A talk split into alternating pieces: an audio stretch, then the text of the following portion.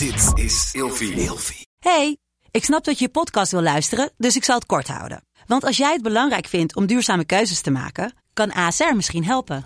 Nou hoor ik je denken, hoe dan?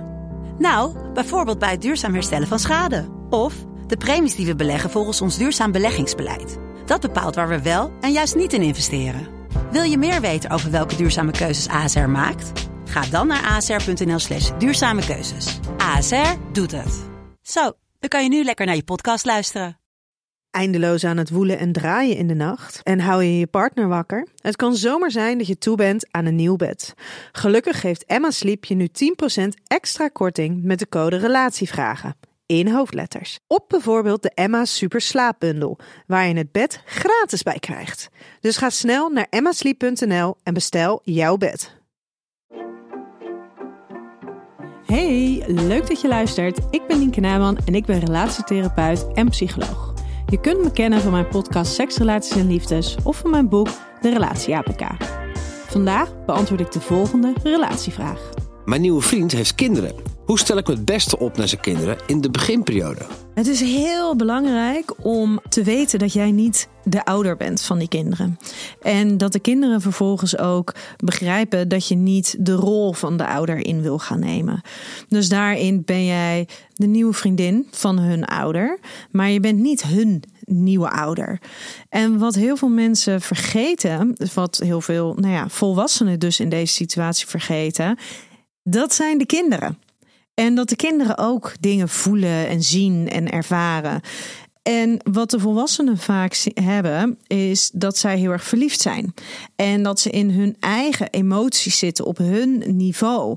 Ze vinden het onwijs spannend, omdat ze een nieuwe partner hebben. Ze zijn nog heel erg aan het zoeken hoe ze dan hun aandacht kunnen verdelen tussen ouder zijn, maar ook voldoende aandacht hebben voor de nieuwe partner. En in al die emoties worden vaak de emoties van de kinderen vergeten.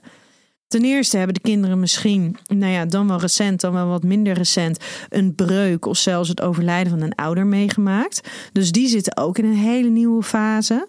En vervolgens moeten ze hun, part, hun ouder gaan delen met een nieuwe partner. Dus hun ouder wordt minder beschikbaar. En vervolgens moeten ze zich ook nog gaan verhouden tot die nieuwe partner. Dus er verandert een heleboel voor die kinderen. En het belangrijkste daarbij is stem af op de kinderen. Vraag wat zij fijn vinden.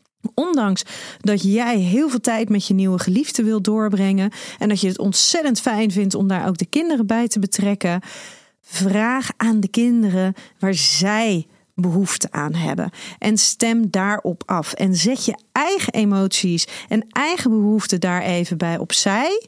En laat die van de kinderen voorgaan. Want zij zijn op dat moment echt wel even belangrijker. En wil je zeker met het oog op de toekomst gewoon zorgen dat die relaties onderling goed zijn dan is het het waard om in die beginfase extra zorgvuldig te handelen en die kinderen echt te laten weten dat ze gehoord worden, dat ze gezien worden en dat zij er ook toe doen.